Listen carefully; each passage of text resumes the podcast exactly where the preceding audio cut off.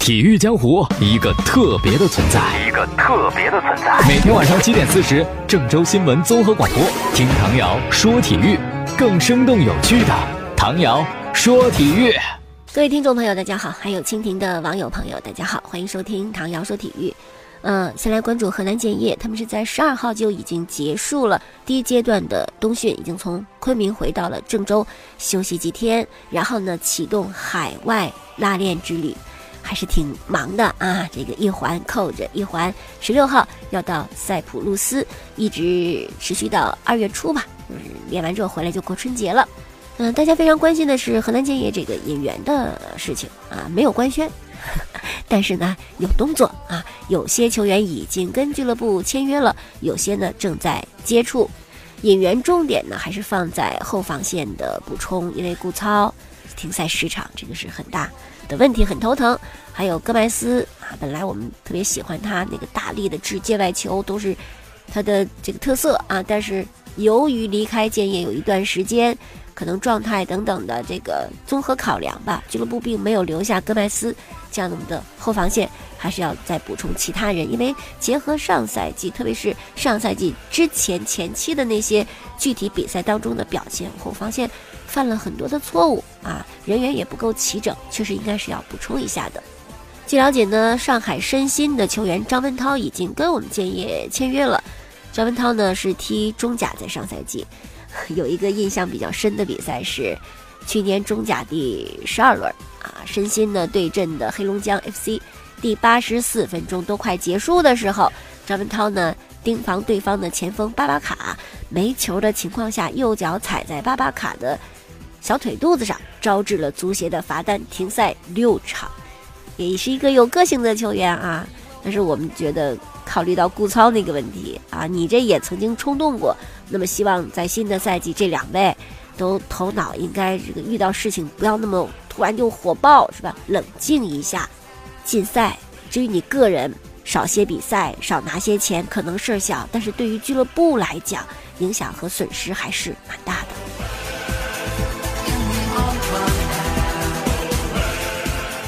张文涛啊，加盟河南建业，据记者说是建业的老板胡宝森亲自拍板的，而且支付了转会费，他并不是一个自由身。此外呢，跟着建业在昆明试训的一直还有重庆后防球员隋东路，已经三十五了啊，年纪是挺大的。但是怎么办呢？因为在这个位置上，我们的人手比较紧张，而且中超也限制比较大的投入啊，不能花太多的钱。你又想买顶尖水平的，这个钱还不能超过足协规定那一标准，还想买年纪轻的、有潜力的，特别困难啊！所以说，隋东路年纪大就大吧啊，毕竟他是自由身，我们是不用花他的这个转会费的，而且之前跟我们的主教练王宝山有过合作，彼此比较了解、比较熟悉，所以就签了他了。不知道签他呀是具体哪方面的原因？以以我们球迷来讲，我签一位内援也好，外援也好，就是他有本事、有能力，特适合荷兰建业，这是首要的吧。其他的，哎，跟我们的主教练以前认识，啊，他这个零转会费，不用花这个买他的身价钱，或是他工资要的低，啊，还能管用吧？我觉得这些不应该在考虑的范围之内，哈。呃如果你特别多的考虑这些问题，就会影响你正确的思考。我们是要买能用的球员，而不是说少花钱的球员啊，跟教练关系不错的球员，这是不对的。除了隋东路之外呢，之前在深圳效力的一位外籍锋线球员奥汉德扎，也是我们正在接触的目标。上赛季中甲联赛呢，他在深圳佳兆业。代表深圳队呢是出场二十三场，打进了十八个球，也算是高产型的前锋。一九九一年出生，该说当打之年吧，啊，这个不不老啊，挺年轻的。由于也踢过中甲，所以对中国的联赛也非常的了解，应该也很快能够适应啊。现在呢，他还没有跟我们正式签约，但是据说非常非常接近加盟，就等着我们建业高层拍板了。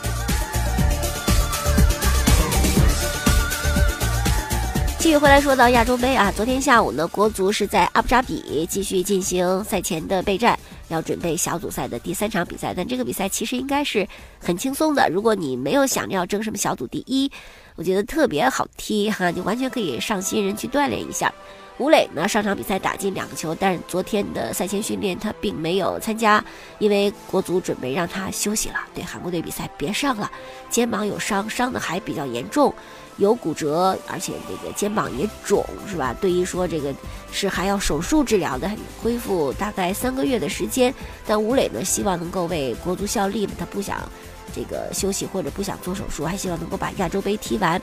所以说呢，为了能够很好的投入到淘汰赛的比赛，这场就歇着吧。啊，那吴磊不踢呢，谁来顶替他的位置？应该就是韦世豪吧。你这比赛还不给年轻人一些小试牛刀的机会啊？呃，韦世豪呢，在国足上一次跟韩国队交手的2017东亚杯的比赛当中，那场比赛我们双方战成2比2平。第一个进球就是韦世豪打进的，后来于大宝又打进了我们一比二落后之后扳平的那个进球。其实这届亚洲杯呀，看点之一就是孙兴民和吴磊来较量一下，看看我们这个五球王跟那孙天王到底谁更强一些。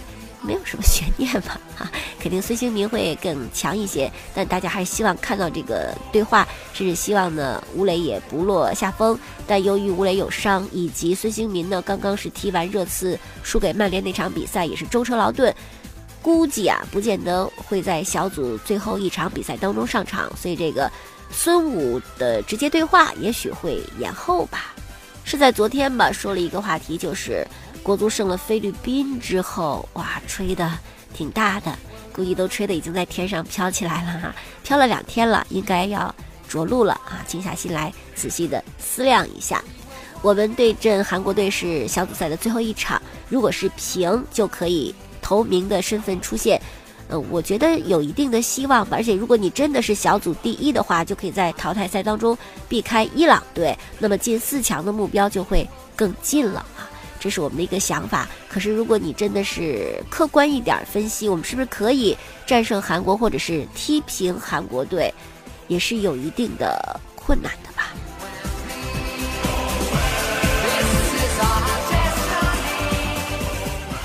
比如说，大家关注的两个队的。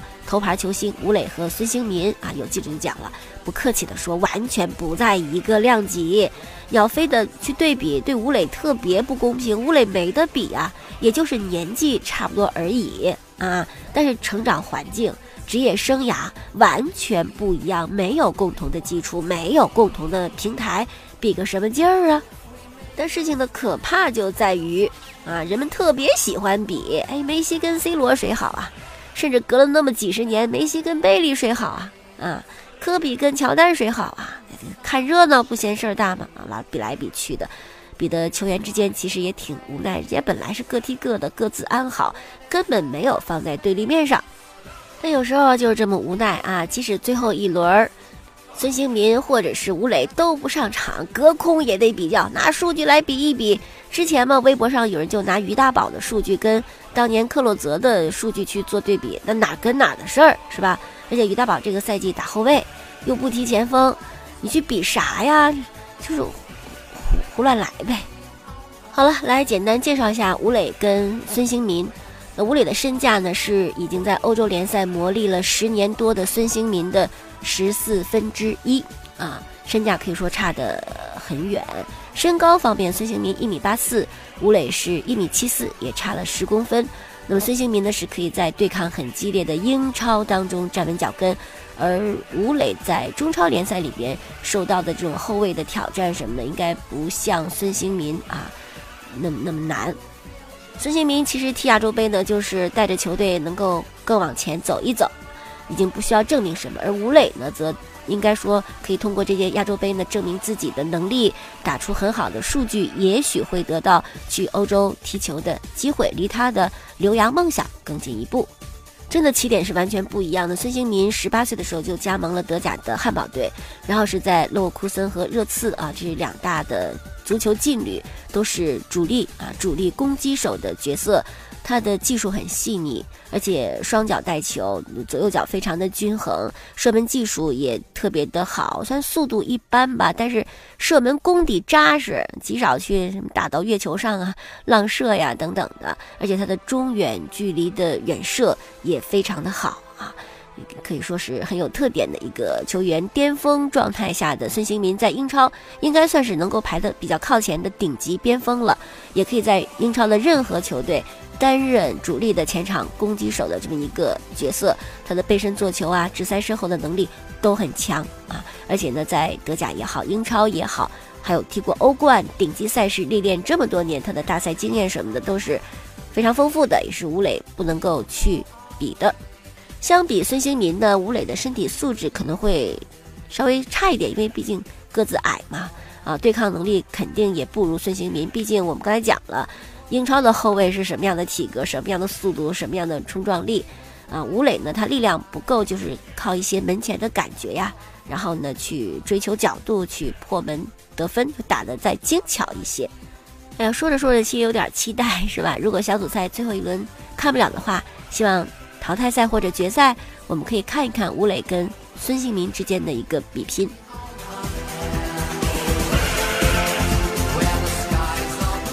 再讲一对老朋友，埃里克森和里皮啊，一个是带着我们国足，一个是带着菲律宾。结果呢，里皮是率队三比零战胜了埃里克森带领的菲律宾队。我们之前讲过，他们两个关系不错啊，说这个经常一起吃饭。他也买过单啊，他也买过单，双方都买过单，怎么回事呢？当然还猜是你们怎么算，后来才明白啊，谁买单是这样的，输球的结账。但是呢，中非比赛之后呢，没有吃饭，为什么？因为输了之后的埃里克森呢，心情不好，我说我今天不吃了啊，那个算了吧，取消吧，我就祝里皮一切顺利。亚洲杯昨天晚上，其他的赛事，卡塔尔六比零大胜朝鲜队，提前晋级十六强。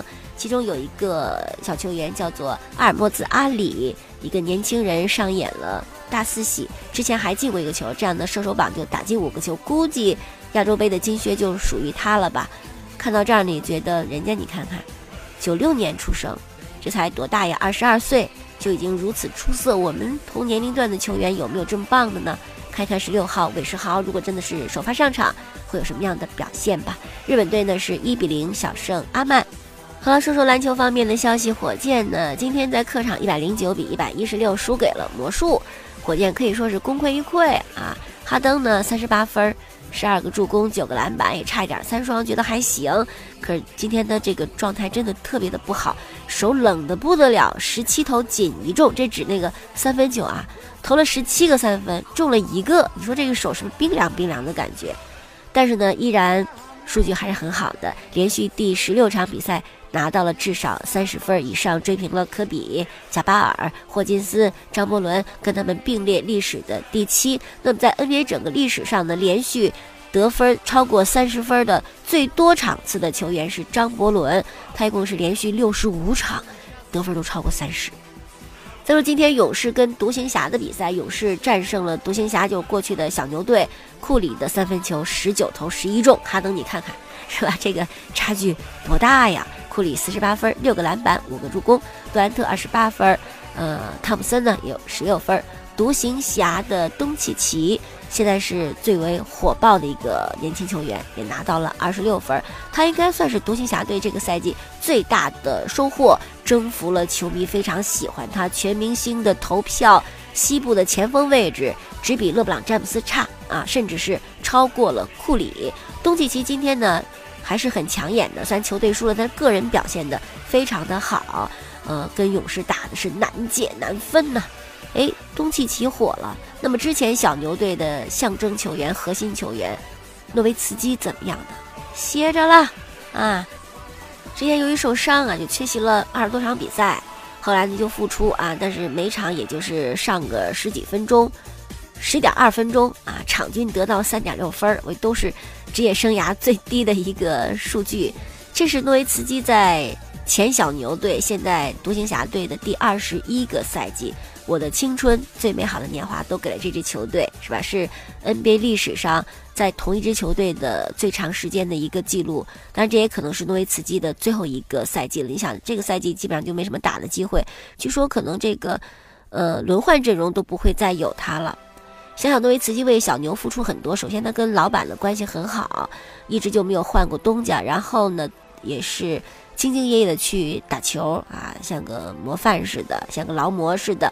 然后他为了使球队有好的成绩，招揽一些大牌球星，自己就没涨过工资，甚至还自己降工资，因为有工资帽嘛。NBA 他拿的太多，就没钱再给那些大牌球星了。我宁肯我不拿钱，你也让你这个老板去买其他的更好的这个球星过来啊。所以说他是很无私的一个人。那付出呢也算是有收获吧。二零一一年，他是带领当时的小牛队拿到了 NBA 的总冠军。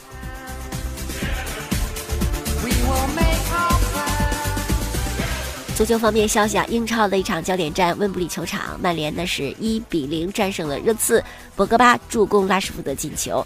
赢了以后呢，看台上的福格森爵士，曾经曼联的主教练，真的是笑开了花，老人家得到了莫大的安慰啊！表现最好的是曼联的门将德赫亚，上半场十一次扑救，连脚都给用上了，用脚守门，独此一家呀！啊，创了英超本赛季单场扑救一个新高的一个记录。那么西甲呢是巴萨三比零胜了埃瓦尔，塞雷斯、梅开二度，梅西呢打进他。个人西甲的第四百个进球，也成为历史的第一人。进球之后呢，四百个球之后呢，哇，各大报纸又开始说怎么来吹梅西呢？找不着合适的词儿了啊！曾经白岩松说过一句话，他说：“你对梅西的任何客观评价，都会让你看起来像个没吹啊。”梅西确实是非常有天赋的一位球员。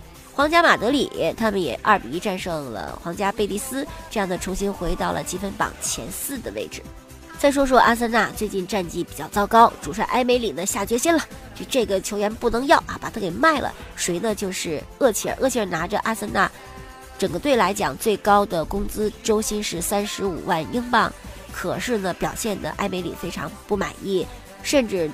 啊，厄齐尔是高调的晒照片，说我已经伤愈复出了，我参加球队合练了。可是即使如此，埃梅里依然把他排除在十八人的大名单之外，就是替补都不给你，就不让你再为阿森纳踢球了。而且明确的，埃梅里就向这个俱乐部的高层表示说，今年一月份吧，年初赶紧把他给卖了啊！我是不想再用他了，替代者都找好了，就是巴萨年轻的球员。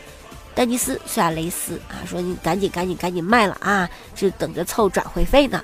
厄齐尔怎么说呢？其实他有一定的能力和天赋了，但就是自律性啊或者刻苦啊什么的，就比 C 罗来说啊差了太远太远了。不管是国家队也好，在皇马也好，在阿森纳也好，就这种自我的约束能力是比较差的，给人的感觉就是本来挺看好他的，然后越来越让你失望，越来越让你失望啊，就这样一种感受。好了，今天我们就说这么多了，感谢大家的收听。过去的节目录音呢是在蜻蜓 FM 上搜索“唐瑶”两个字，找唐瑶说球。每天晚间七点四十，关注郑州新闻综合广播播出本档节目。我的微信公众号搜索“唐瑶说体育”。特别提醒，在手机上下载蜻蜓 FM，用蜻蜓 FM 收听我们的节目，非常的简单，非常的方便。明天我们再见。